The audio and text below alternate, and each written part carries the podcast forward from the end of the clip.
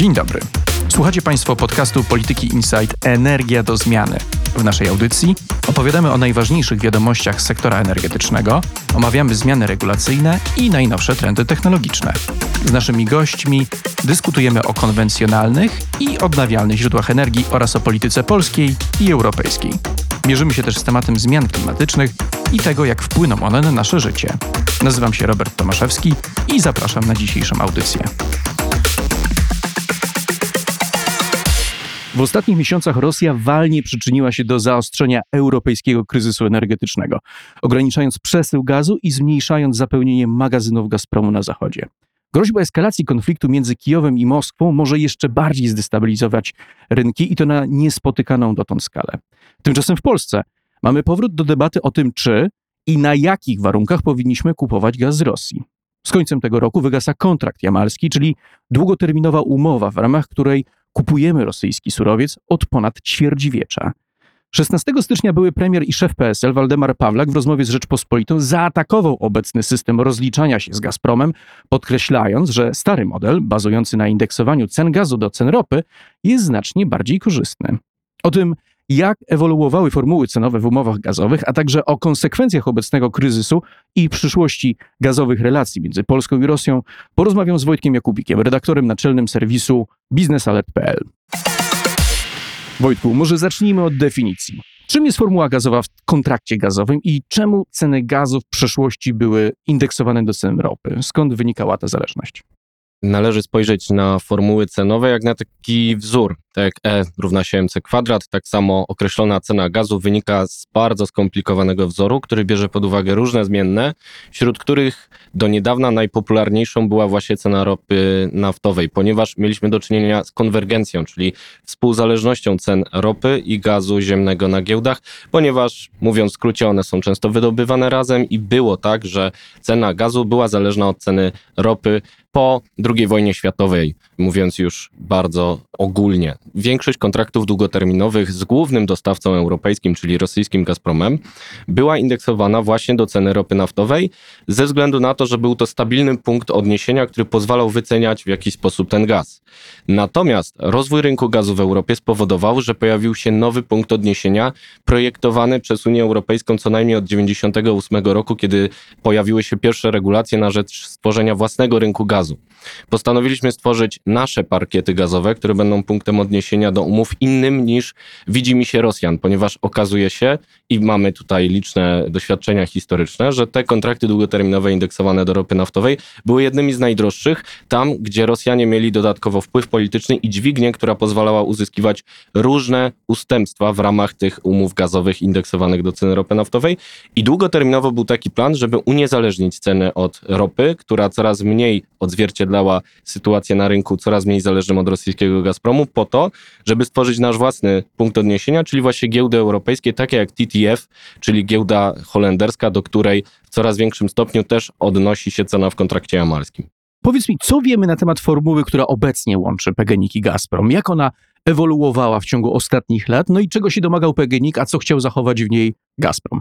Oficjalnie nikt jej nie widział, ponieważ to jest tajemnica handlowa i dlatego możemy sobie publicystycznie rozmawiać na ten temat.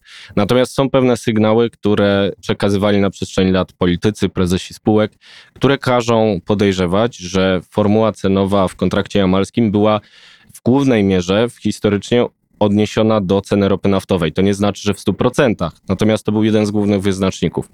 Potem śledztwo antymonopolowe Komisji Europejskiej, które potwierdziło, że Gazprom w sposób nieuczciwy wykorzystuje dominację na rynku poprzez dzielenie rynków, nadużywanie infrastruktury i wyznaczanie niesprawiedliwej ceny. To nie Polacy przekonują, tylko Komisja Europejska formalnie w dokumentach przekonuje, że Gazprom niesprawiedliwie wycenia gaz w Europie.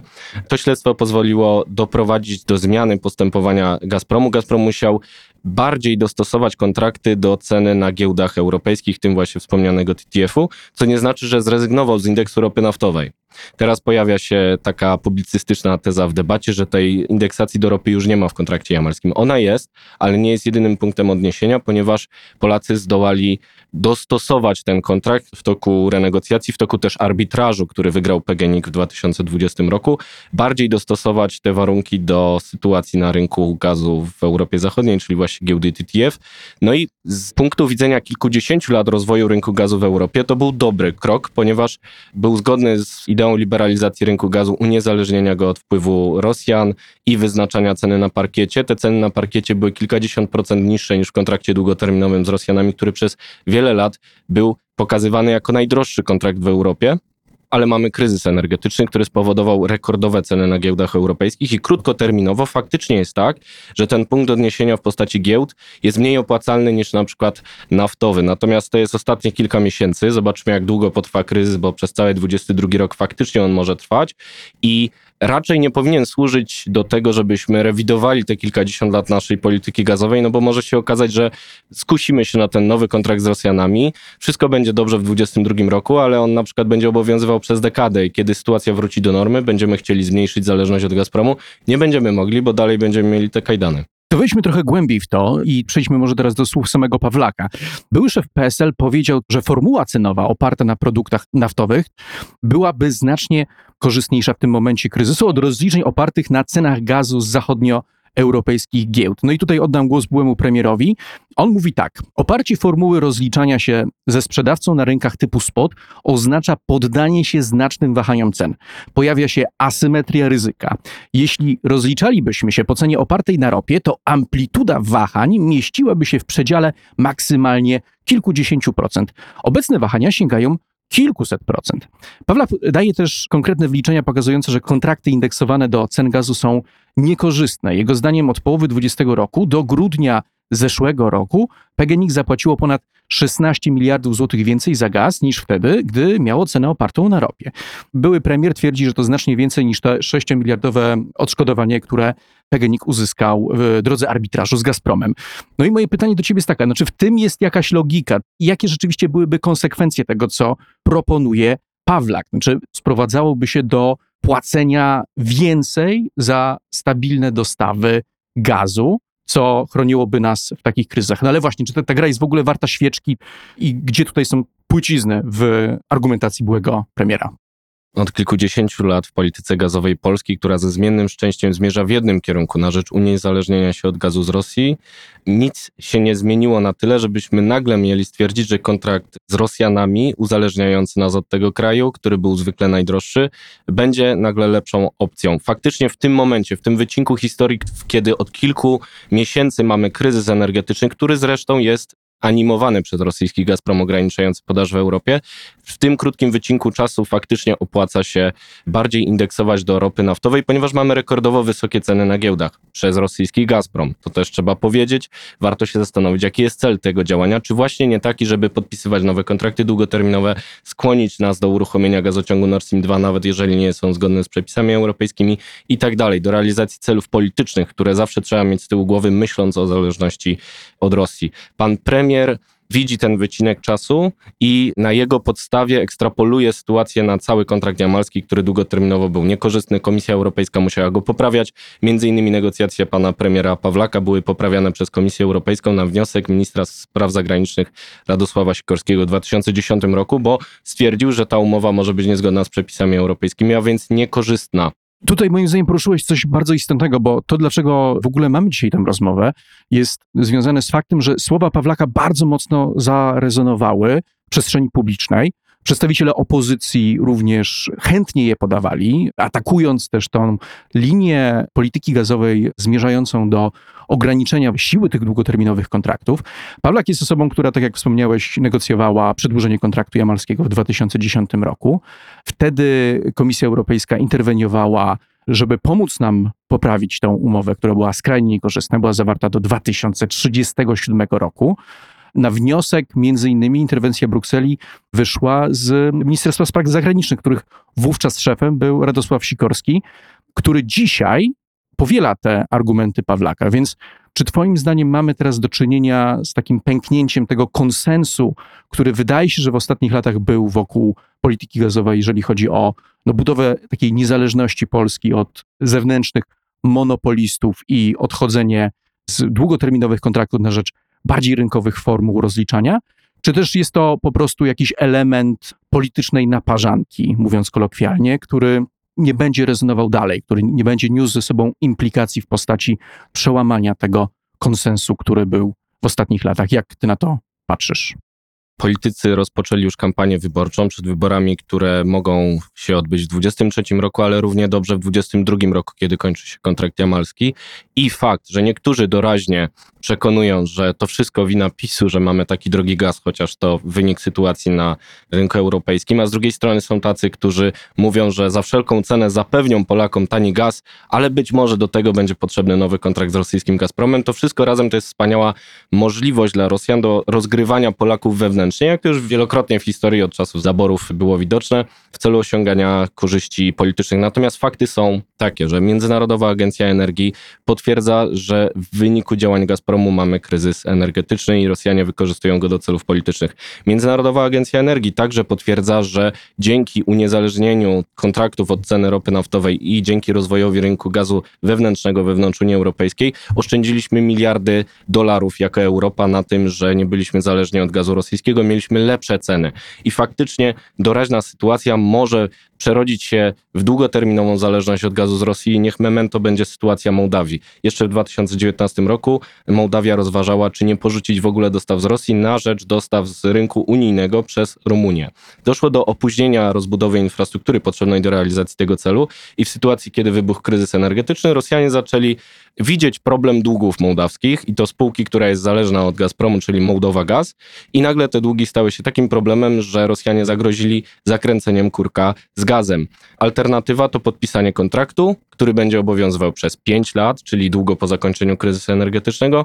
Mołdawia może zapomnieć o dywersyfikacji, o porzuceniu dostaw z Rosji. Podpisała kontrakt, który na domiar złego hamuje reformy zgodne z rynkiem unijnym gazu i tak się kończy zależność od rosyjskiego Gazpromu i do niedawna w Polsce nie trzeba było tego nikomu tłumaczyć. Natomiast doraźna walka polityczna sprawiła, że wszyscy zwariowali, wszyscy dostali nagle amnezji i zarówno w obozie opozycji, jak i w obozie władzy są ludzie, którzy będą dzisiaj lobować za nowym kontraktem jamalskim. Czy wydaje ci się, że coś takiego jest możliwe? Znaczy też tak patrząc nie tylko z perspektywy Polski, ale na tą europejską szachownicę, no bo mamy przykład Węgier, który od już bardzo długiego czasu pokazuje, rząd Viktora Orbana próbuje monetyzować tą bliską relację z Moskwą, zyskując na tym prawdopodobnie bardziej korzystne kontrakty, czy to na budowę elektrowni jądrowej w Pax, czy kwestii rozliczania gazu, ale płaci za to promocją kontraktów długoterminowych. Ostatnio Węgry podpisały właśnie tego rodzaju umowę z Gazpromem na 10 lat z możliwością przedłużenia do lat 15. No i tamtejszy rząd podkreśla, że tego rodzaju kontrakty są czymś bezpiecznym, czymś, do czego Unia Europejska powinna dążyć. Niech tylko Węgry spróbują zrobić coś przeciwko polityce zagranicznej Kremla, to nagle ten kontrakt się zrobi niebezpieczny. Pokazuje to historia z fery postsowieckiej z ostatnich 20 lat. Ale właśnie, czy wydaje ci się, że będziemy mieli do czynienia w toku tego kryzysu energetycznego, który gęstnieje i który może naprawdę bardzo szybko przyspieszyć, jeżeli sytuacja na Ukrainie wymknie się spod kontroli i rosyjskie czołgi wjadą do Donbasu, a być może, nie daj Boże, również do Kijowa. Czy Twoim zdaniem Europa znajdzie się w takim momencie, że za cenę pokoju i spokoju będzie chciała ustąpić i pójść na rękę Rosji w tej zakresie? Tak jak mówisz, nie daj Boże. Natomiast najczarniejszy scenariusz zakłada, że będziemy mieli do czynienia nie tylko z kryzysem cenowym, ale także z koniecznością reglamentacji gazu, ograniczenia jego dostaw do sektorów niestrategicznych, czyli gaz będzie w szpitalach, będzie w szkołach, ale nie będzie w firmach i cały biznes europejski będzie zagrożony przez to, że z różnych przyczyn, niekoniecznie nawet agresji wojskowej, ale różnych działań hybrydowych, zostaną zatrzymane dostawy gazu przez Ukrainę i w Europie po prostu nie będzie gazu. Nieprzypadkowo docierają do nas informacje o tym, że Amerykanie rozmawiają z różnymi dostawcami na temat interwencyjnych dostaw gazu do Europy, z Katarem, z Norwegią. Norwegia zwiększa wydobycie po to, żeby zmaksymalizować dostawy na rynek europejski. Tylko rosyjski Gazprom cały czas ogranicza podaż.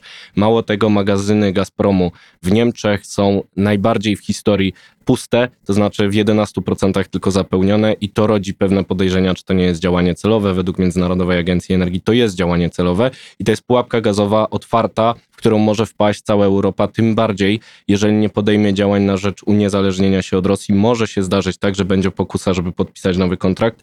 W samej Polsce kształt naszej y, strategii energetycznej, zaległości w procesie odchodzenia od paliw kopalnych, brak energetyki jądrowej może sprawić, że w 2023 roku będziemy potrzebować od 2,1 do 3,8 miliardów metrów sześciennych dodatkowego gazu. I jeżeli zapomnimy o tym, że w czasach Platformy zbudowaliśmy rewers gazociągu jamalskiego, który stoi otworem, daje nam 4 miliardy. Budowaliśmy połączenia z sąsiadami, ze Słowacją, z Czechami, które dadzą nam kolejne miliardy.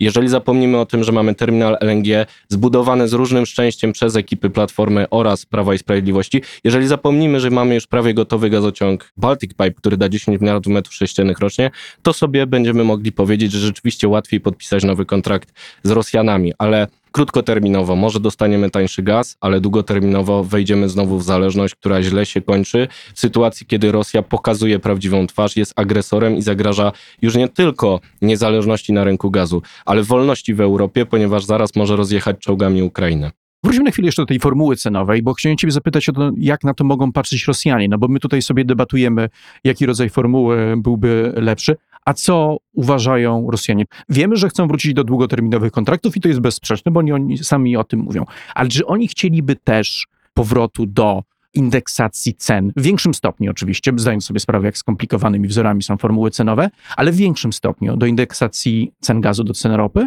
bo 14 stycznia, i to jest bardzo interesujące wydarzenie, PGNiG otrzymało od Gazpromu wezwanie na arbitra z żądaniem zmiany warunków cenowych w kontrakcie jamalskim. Gazprom oprócz tego, że oczekuje podwyższenia tej ceny z mocą wsteczną, no to z jakiegoś powodu jest nie do końca szczęśliwy z tą formułą, jaka obowiązuje od czasu wyroku arbitrażowego z 20 roku. Więc w co grają Rosjanie, no i w jaki rodzaj formuły by ich twoim zdaniem zadowolił? Przede wszystkim Rosjanie będą zainteresowani wysoką ceną gazu w Europie. Rosyjski komersant radzi Gazpromowi, by trzymać przykręcony kurek z gazem, bo nie opłaca się go teraz odkręcać. Komersant rosyjski, który oczywiście nie pisze w próżni, pisze to, co mu wolno, pisze, że nie należy nawet się godzić na uruchomienie Nord Stream 2 teraz, żeby docisnąć Europę i jak najwięcej wyzyskać na kryzysie energetycznym. To pisze prasa oficjalna rosyjska, więc możemy podejrzewać, że podobne myślenie pojawia się też w rosyjskim Gazpromie. Natomiast w celu utrzymania wysokich cen gazu. Może Rosjanom opłacać się renegocjacja warunków cenowych po to, żeby znaleźć nowy punkt odniesienia, którym w większym stopniu jest obecny kryzys energetyczny. I paradoksalnie Rosjanie mogą teraz zabiegać właśnie o formułę giełdową. Jeżeli spojrzymy na nowe kontrakty rosyjskiego Gazpromu z Mołdawią, z Grekami i z Turkami, tam jest coraz większe odniesienie właśnie do giełdy europejskiej, przez to, że w najbliższych miesiącach, jeśli nie latach, ta cena będzie bardzo wysoka, oczywiście przez rosyjski Gazprom. No ale efekt będzie taki, że ten punkt odniesienia przyniesie wyższy koszt zakupu gazu rosyjskiego i to się może Rosjanom paradoksalnie paradoksalnie opłacać, więc można sobie wyobrazić sytuację, w której po rynku polskim też już teraz chodzą sprzedawcy, którzy bezpośrednio lub poprzez pośredników niemieckich będą oferowali na przykład 5 miliardów metrów sześciennych gazu przez rewers gazociągu jamalskiego, czemu nie, przez Nord Stream 2 kiedyś, po to, żeby Polacy dostali tymczasowo niższą cenę. Natomiast relacje gazowe z Rosją to jest zawsze polityka. Do tej pory mieliśmy właśnie, tak jak mówisz, konsensus wokół tej sprawy i niech tak będzie dalej, ze względu na wspólną politykę zagraniczną i bezpieczeństwa Unii i NATO, która jest zagrożona przez obecną nową grę rosyjskiego Gazpromu, który chce nas zachęcić do tego, że łatwiej będzie pozostać w zależności od Rosji. Natomiast Międzynarodowa Agencja Energii, Stany Zjednoczone, Komisja Europejska przypominają, że jedyny sposób na zdrowe relacje z Rosjanami to uniezależnienie się od nich po to, żeby nie mogli nadużywać gazu jako broni, co robili wielokrotnie i zaraz może się to zemścić na Ukrainie nową agresją.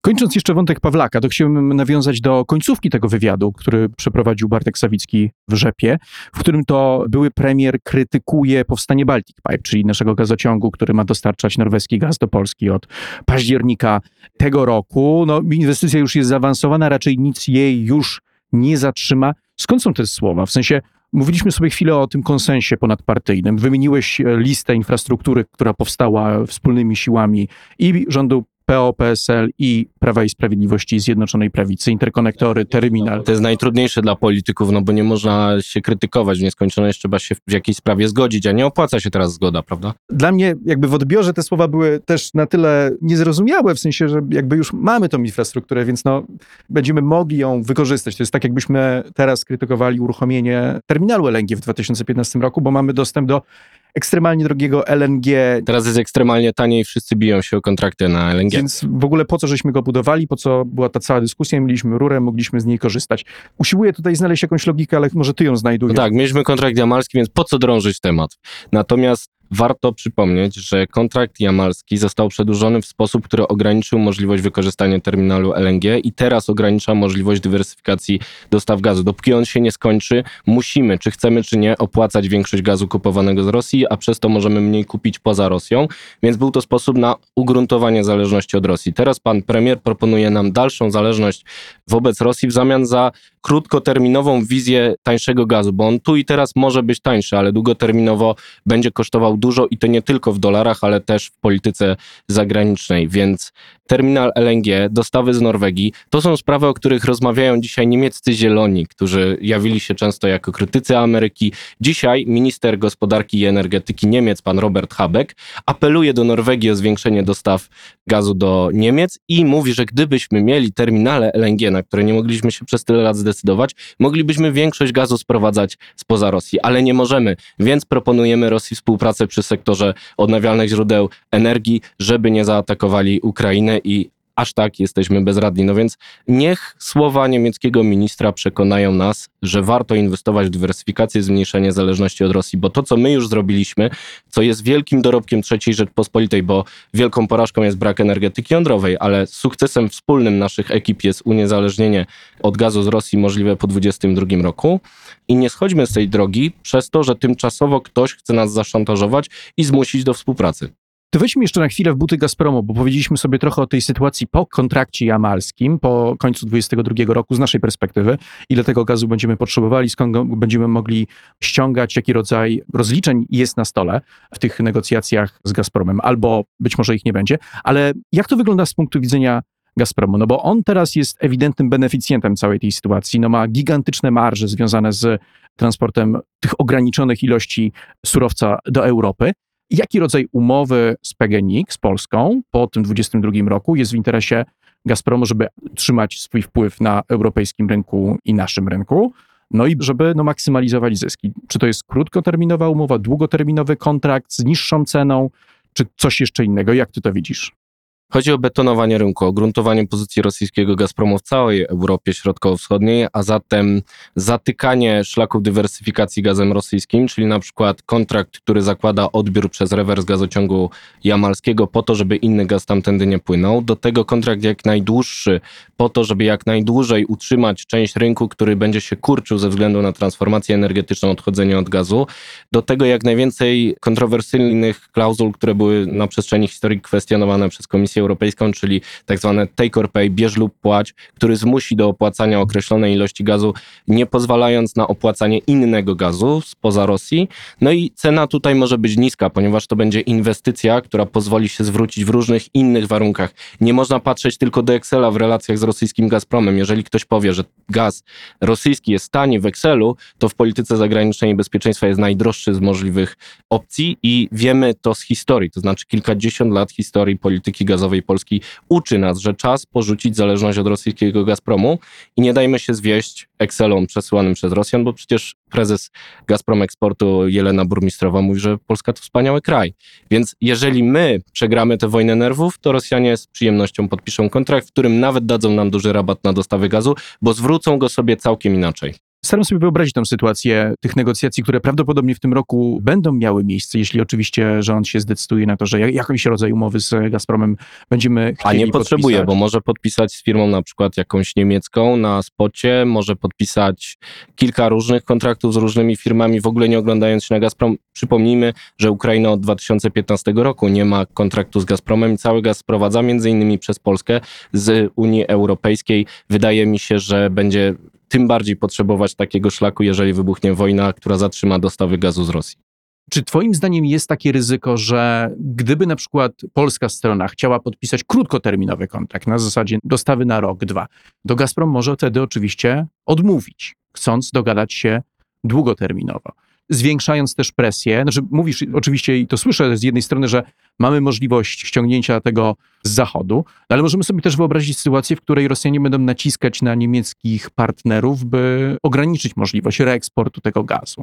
To dlatego Urząd Ochrony Konkurencji i Konsumenta bada możliwość zmowy cenowej na rynku niemieckim, która wynika z faktu, że te same firmy, które dofinansowują Nord Stream 2, w zamian prawdopodobnie otrzymując atrakcyjną cenę gazu, czyli formę subsydium Federacji Rosyjskiej dla tego kontraktu, że te same firmy będą potem działały jak kartel na rynku Europy Środkowo-Wschodniej, betonując rynek, tak jak mówisz, czyli blokując możliwość sprowadzania gazu nierosyjskiego albo na mocy innej niż bezpośrednia umowa z Gazpromem czy umowa z jego pośrednikami. To rzeczywiście może się dziać i przed smakiem jest właśnie ten wniosek arbitrażowy rosyjskiego Gazpromu, który będzie teraz przykręcał śrubę. Natomiast z punktu widzenia nie tylko polityki gazowej, ale szerokiej polityki zagranicznej i bezpieczeństwa nie możemy przegrać tej wojny nerwów, bo cofniemy zmiany, w które inwestowaliśmy przez kilkadziesiąt lat.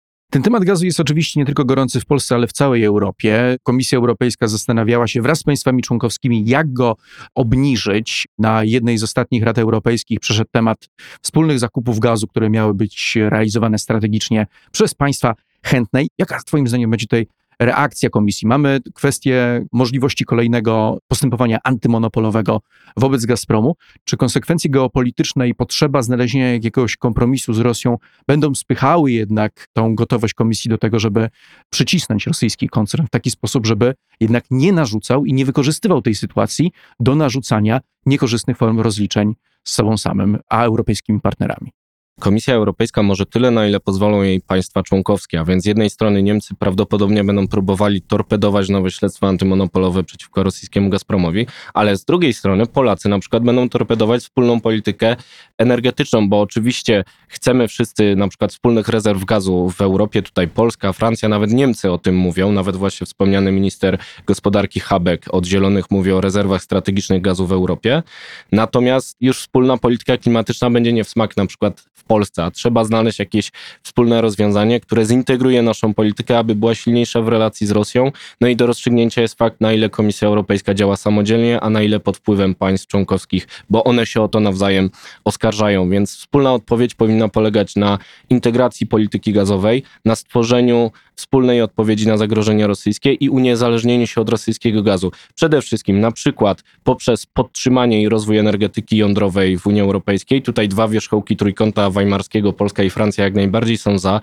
Do przekonania są Niemcy, które widzą, jakie są konsekwencje odchodzenia od atomu, czyli większa emisja i większa zależność od gazu rosyjskiego. Na to nie możemy sobie pozwolić. Z drugiej strony potrzebna jest wspólna polityka energetyczno-klimatyczna, która długofalowo uniezależni nas od surowców, czyli dekarbonizacja, czyli ta transformacja energetyczna zabezpieczona atomem, a potem magazynami energii, czyli mówimy A, powiedzmy też B, czyli część z tych pomysłów będzie się podobać w Polsce, część w Niemczech. Każdy będzie do pewnego stopnia niezadowolony, ale jeżeli nie zintegrujemy naszej polityki, czyli teraz zabrzmia jak federalista, no ale jednak, jeżeli nie stworzymy ponadpaństwowych, instytucjonalnych ram polityki energetyczno-klimatycznej, nie będziemy w stanie reagować na unilateralną politykę Kremla, która jest podejmowana w kilka godzin, w kilka osób i jest póki co dużo skuteczniejsza niż ten nasz rozdyskutowany zachodni tygiel, w którym nie możemy się zdecydować, co zrobić i dowodem na to niech będzie na przykład porażka Rady Europejskiej w grudniu, kiedy nie przyjęliśmy żadnych konkluzji na temat kryzysu energetycznego, bo nie zgodziliśmy się co do niczego. Jakie będą długoterminowe konsekwencje tego kryzysu, który obecnie obserwujemy? I to pytam szczególnie z punktu widzenia samego gazu. Tak jak obserwujemy debaty na temat transformacji energetycznej, to jeszcze przynajmniej do niedawna gaz był traktowany jako te pomostowe paliwo, które tak czy tak pojawi się w miejsce węgla w Polsce. Będziemy go potrzebowali coraz więcej, dlatego dobrze, że jest dywersyfikacja, dobrze, że ściągamy go LNG, zaraz będziemy mieli rurę z Norwegii i tak dalej. Ale w momencie, w którym te ceny poszybowały do poziomów kosmicznych, można powiedzieć, żadna transformacja no, nie powiedzie się przy tak wysokich kosztach. Chciałbym się Ciebie zapytać, czy Twoim zdaniem my mamy teraz do czynienia z takim przewartościowaniem tego myślenia o naszej transformacji? To znaczy, czy my musimy zmienić to, w jaki sposób patrzymy na ten proces? No bo jednocześnie te ryzyka i geopolityczne, i ekonomiczne związane z wpadnięciem w pułapkę gazową, no jeszcze chyba nigdy wcześniej nie były tak jasno widoczne i nie były podane na talerzu. Pytam o to też z punktu widzenia strategii Polski, no bo mówimy o energetyce jądrowej, no ale zdajemy sobie sprawę z tego, że to jest rozwiązanie, które no, przy bardzo dobrych wiatrach pojawi się może za 15 lat, najwcześniej. W takim umiarkowanym, bardziej realistycznym scenariuszu, raczej w okolicach 40 roku albo później, jeżeli będziemy i tak spieszyć się z inwestycją w ten rodzaj technologii, a to cały czas nie jest do końca potwierdzone. Z czym nas zostawia ten kryzys, jakbyśmy mieli spojrzeć tak długoterminowo? Jeśli nic nam się nie uda, jeżeli transformacja na gazie będzie szła powoli, to zostanie nam tylko węgiel. I paradoksalnie te siły populistyczne, które nam mówią, że cała polityka klimatyczna nie ma sensu i warto się z niej wypisać, odniosą sukces, ponieważ my się wypiszemy z braku laku. To znaczy okaże się, że trzeba będzie reanimować te trupy węglowe, żeby w ogóle była energia w Polsce, ponieważ zależność od importu gazu i energii elektrycznej będzie stale rosła. Natomiast są pierwsze sygnały, że to jest możliwe, ponieważ każdy nowy projekt gazowy w Polsce, szczególnie na przykład projekty Orlenu, mają teraz problemy ze znalezieniem finansowania. Z jednej strony przez ultra wysokie ceny gazu, z drugiej strony przez politykę klimatyczną, która sekuje już nie tylko węgiel, ale też gaz. Jeżeli atom nastanie w Polsce w latach 30., to i tak już będzie późno. Całe lata 20. to będzie węgiel albo gaz. Natomiast to nie powinien być argument za anulowaniem polityki klimatycznej, bo jeżeli chcemy osiągnąć nasz cel, musimy i tak tę ścieżkę przejść i jak najszybciej pójść dalej. I widzę to z punktu widzenia zwykłego człowieka, który zastanawia się, co zrobić, tak, że będzie on rozdarty między dwoma kursami. Pierwszy jest taki palić śmieciami, czy miałem u siebie w komiku, bo on jest przynajmniej tani i to będzie wybór ludzi szczególnie bardziej ubogich, którzy dadzą się jeszcze zwieść różnym sloganom populistycznym, a z drugiej strony ludzie bogatsi, ludzie też bardziej otwarci na te nowinki powiedzą, że mają środki na to, żeby nie iść w ogóle w gaz, tylko na przykład przeskoczyć na pompę ciepła, czyli źródło ciepła zasilane energią elektryczną, na przykład ze źródeł odnawialnych. I to będzie taki rozsadnik, który zagraża całej wspólnej polityce energetyczno-klimatycznej, a także roli Polski, ponieważ te argumenty przekonujące nas, że teraz to w ogóle obecna sytuacja to jest wina Unii Europejskiej, mogą kiedyś wyprowadzić ludzi na barykady, a Polskę wyprowadzić z Unii Europejskiej. I tego nie życzę sobie ani państwu, ponieważ nie ma lepszego sposobu na uniknięcie wojny w Europie niż integracja europejska.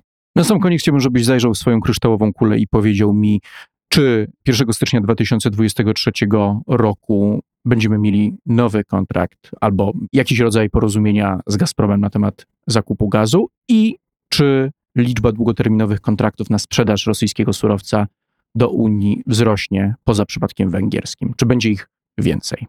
Będzie więcej kontraktów, wzrośnie zależność od gazu rosyjskiego, natomiast nie jest wykluczone, że obecny kryzys energetyczny, tak jak kryzys naftowy w latach 70., będzie w końcu motywatorem, aby tę zależność porzucić. I bardziej długofalowo jednak rola rosyjska na rynku gazu w Europie będzie maleć zgodnie z interesem NATO i Unii Europejskiej i zgodnie z interesem Polski natomiast należy zapiąć pasy, zacisnąć pasa, ponieważ gaz nie stanieje wraz z wiosną. Możemy się liczyć nawet z kilkoma latami chudymi na rynku energii i gazu. No i te chude lata będziemy próbowali jakoś przeżyć, będziemy je próbowali opisać i relacjonować dla Państwa. Wojtku, bardzo dziękuję Ci za rozmowę. Dziękuję. Na dziś to wszystko. Na kolejny odcinek Energii do Zmiany zapraszam w przyszłym tygodniu. A zanim się ponownie spotkamy, posłuchajcie naszych innych audycji, które znajdziecie w najważniejszych serwisach, m.in. Spotify, Apple Podcast, Google Podcast i na SoundCloudzie. W pole wyszukiwania wpiszcie po prostu Polityka Insight. Do usłyszenia.